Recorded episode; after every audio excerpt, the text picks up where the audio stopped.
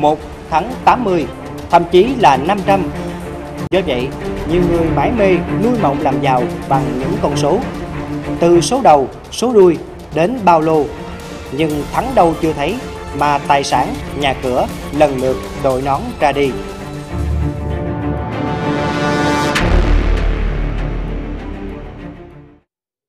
Lâm vào cảnh trắng tay, nợ nần, gia đình đổ chở, thậm chí là rơi vào chồng lao lý. Rất nhiều hậu quả đau lòng như thế đã và đang xảy ra. Nhưng cờ bạc vẫn có sức cám dỗ nhiều người, cuốn họ vào trò đỏ đen thâu đêm suốt sáng. Và theo Quỳnh Loan được biết, một hình thức cờ bạc diễn ra trong thời gian gần đây ở các tỉnh miền Tây, đó là hình thức chơi lô đề với thủ đoạn tinh vi, len lỏi ở khắp nơi từ thành thị cho đến nông thôn. Để rồi sau những trận lô đề là biết bao thảm cảnh lại xảy ra. Những suy ngẫm xoay quanh vấn nạn nhức nhối này sẽ có trong chương trình Mắt thần an ninh của truyền hình Hậu Giang ngày hôm nay. Đối tượng này là con nghiện của lô đề. Khi bị bắt trong lúc đang giao dịch mua đề với số tiền giao dịch trên phơi trên 16 triệu đồng. Ngày nào cũng chơi, có đợt đó hết tiền nghỉ một thời gian. Rồi đầu lúc mà làm có tiền mới chơi lại, nghiện. Cứ chịu dò số không có dò chịu không nổi.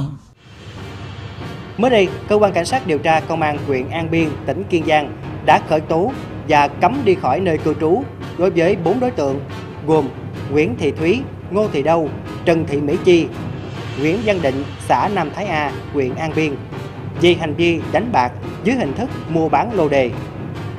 Không chịu khó làm ăn chân chính, các nữ đối tượng này sớm xa chân vào con đường số đề.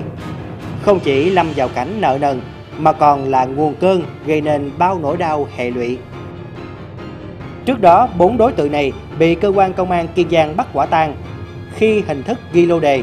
Trong đó, Thúy là người làm trung gian bán số đề cho Chi gia Định và nhiều con bạc khác với hình thức số đầu, số đuôi, bao lô với tỷ lệ ăn thua 1.000 đồng trúng 80.000 đồng. Sau đó, Thúy nộp phơi đề và tiền bán được hàng ngày cho bà Đâu qua điện thoại rồi lấy tiền qua Hồng.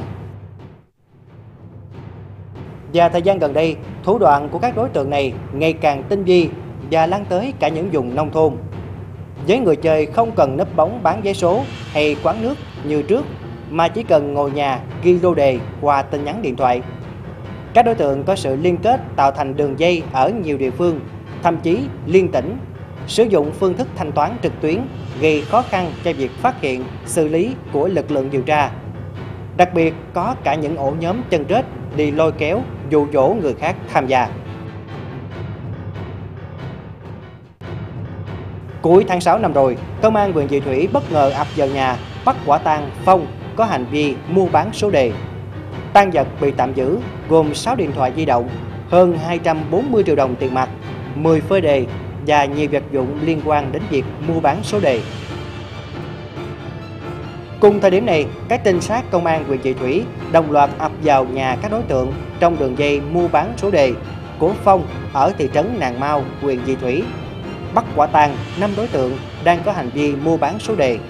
Cơ quan công an đã tạm giữ trên 65 triệu đồng, hàng chục điện thoại di động cùng nhiều phơi đề và vật dụng liên quan đến việc mua bán số đề. Thưa quý khán giả, hiện nay tệ nạn cờ bạc, nhất là chơi lô đề, đã và đang trở nên nhức nhối. Mặc dù cơ quan chức năng đã vào cuộc mạnh mẽ, nhưng dường như vấn nạn này đã ăn sâu, bám rễ vào trong một bộ phận không nhỏ người dân. Từ đó gây nên những hệ lụy khôn lường, ảnh hưởng trực tiếp đến đời sống của một số gia đình và an toàn xã hội. Người ta có câu chơi số đề ra đê mà ở, có thật rất đúng, bởi lâu nay Quỳnh Loan chẳng thấy người nào đánh đề mà trở nên giàu có. Một khi đã lún sâu vào những con số đề thì nợ nần càng chồng chất, thậm chí có người xa vào dòng lao lý và tự kết liễu cuộc đời của mình. Và ngay sau đây xin mời quý khán giả cùng theo dõi qua phóng sự sau để cân nhắc trước khi lao vào trò đỏ đen này. Gia cảnh vốn đã nghèo, nhưng vì nghiện con đề mà gia đình này càng túng quẫn hơn. Dù hiện tại Trần Thị Mỹ Chi đang ở nhà thuê, nhưng hàng ngày vẫn không quên trích ra số tiền mà hai đứa con làm thuê ở Bình Dương dành dụm gửi về để mua đề với ước mộng làm giàu nhanh chóng. Nhưng giàu đâu chưa thấy, chỉ biết bây giờ Chi bị nợ nần bủa dây, mà nay còn phải chịu sự trừng trị của pháp luật hầu hết đó là các cái ờ, đối tượng tham gia là gần như là phụ nữ là nhiều ban đầu thì họ nghĩ là giải trí rồi đánh hai ba ngàn năm bảy ngàn cái số rất là nhỏ rồi càng ngày thì ờ, họ càng tham gia ờ, số tiền lớn hơn Từ một gia đình khá giả, nhưng từ khi dướng vào số đề thì kinh tế gia đình ông N ở Cà Mau xuống dốc không phanh. Có bữa ông đánh số tới vài triệu đồng, nhưng đến chiều không con số nào chịu ra. Cứ vậy, từ từ tài sản của gia đình ông không cánh mà bay theo những con số. Bây giờ ông còn nợ hơn 50 triệu đồng tiền vay mượn của anh em trong nhà. Hàng ngày phải làm thuê để kiếm sống. Gia đình cũng dần ly tán.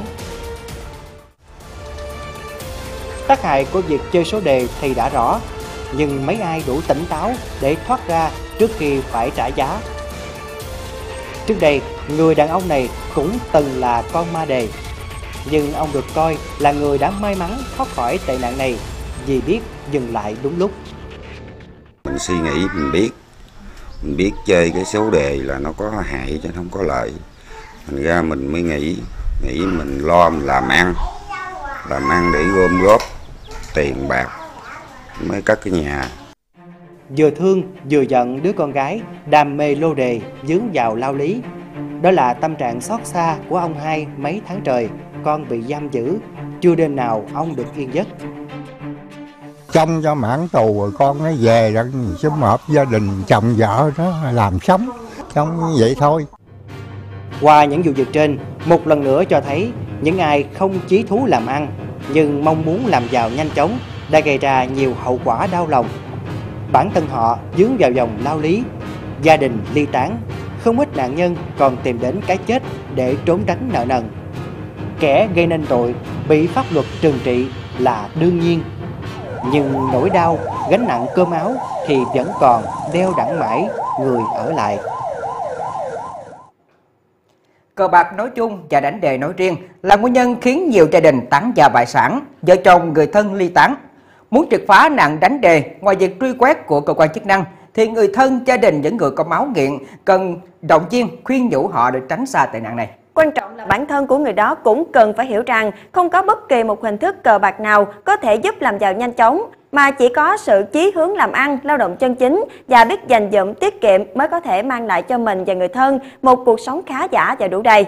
Đến đây chương trình Mắt Thần An ninh cũng xin được khép lại. Quý khán giả nhớ mở TV vào khung giờ này hàng tuần để cập nhật cho mình những thông tin bổ ích.